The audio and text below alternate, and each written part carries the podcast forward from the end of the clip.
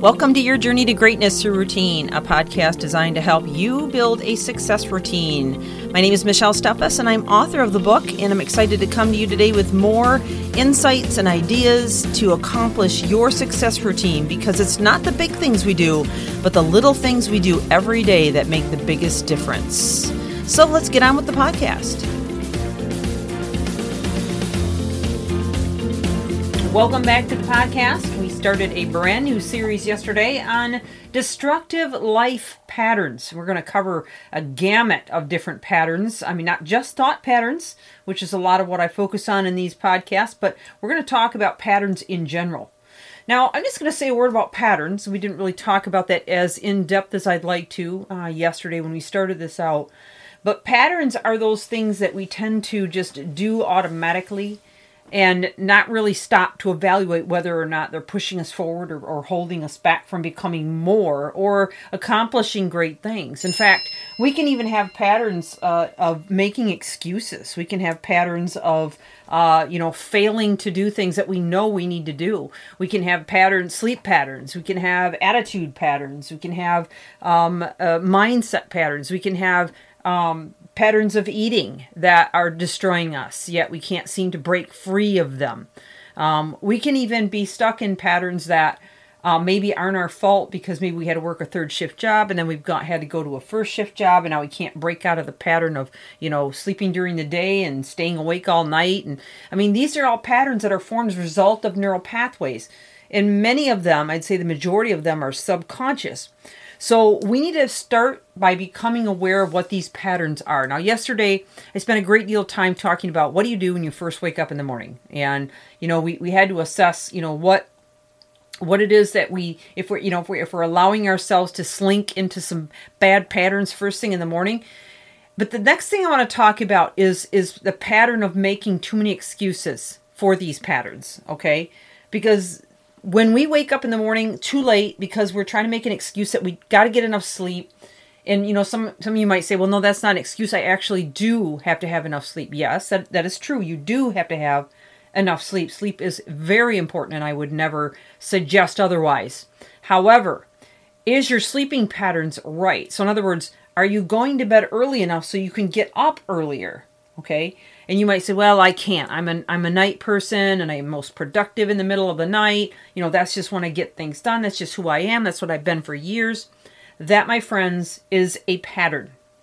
Can that pattern be broken? Absolutely it can. I, I like to use this example. Uh, you know if god forbid say you know somebody close to you got in a terrible accident or had some kind of an illness where you had to adjust and start waking up at say two o'clock four o'clock to you know medicate them or turn them over or do something to help sustain their life. Would you do it? Well we all know the answer to that if we really love this person would be yes of course i would.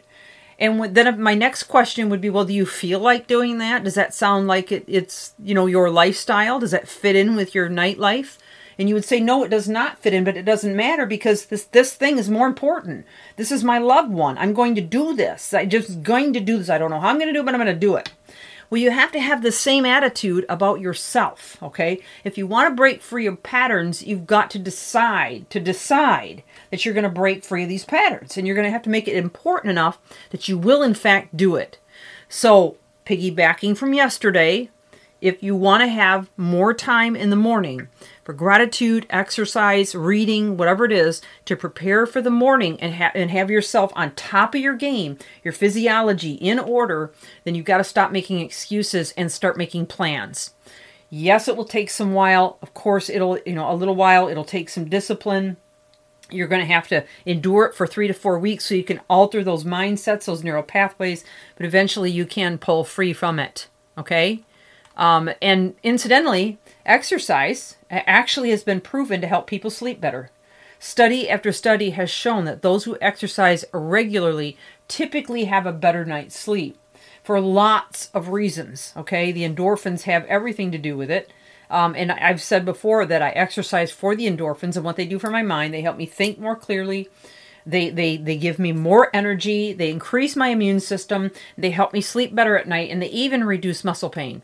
So, exercise in itself is an incredible additive to your day and your daily habits and patterns.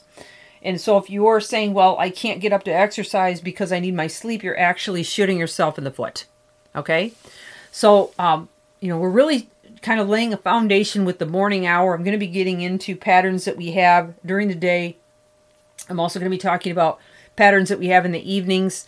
And I'm going to share some great statistics with you on each of these. So I hope you stay tuned throughout because I think you're going to find a lot of areas where you could change your patterns if you are very honest with yourself. In fact, here's a few uh, just fun statistics uh, for you. The source is a, a Barna Group study it was conducted for Todd Hunter's book on Our Favorite Sins. And this was written by Thomas Nelson in 2012. But here's a few destructive patterns that we tend to fall into very easily. More than 66% of us overeat or maintain disordered eating habits. Here's some, those are patterns. Uh, 34% of us spend more money than we can afford.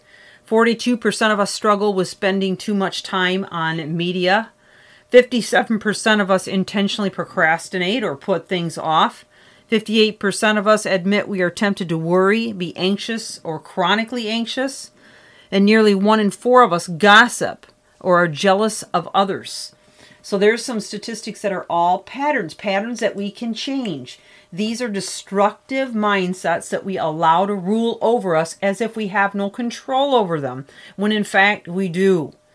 Well, I have a lot more to share with you. We're going to kind of keep working through the day, as I had mentioned, and helping you to see and, and hopefully alter some of the patterns in your life with intentionality. This is Michelle Steffes, your journey to greatness through routine.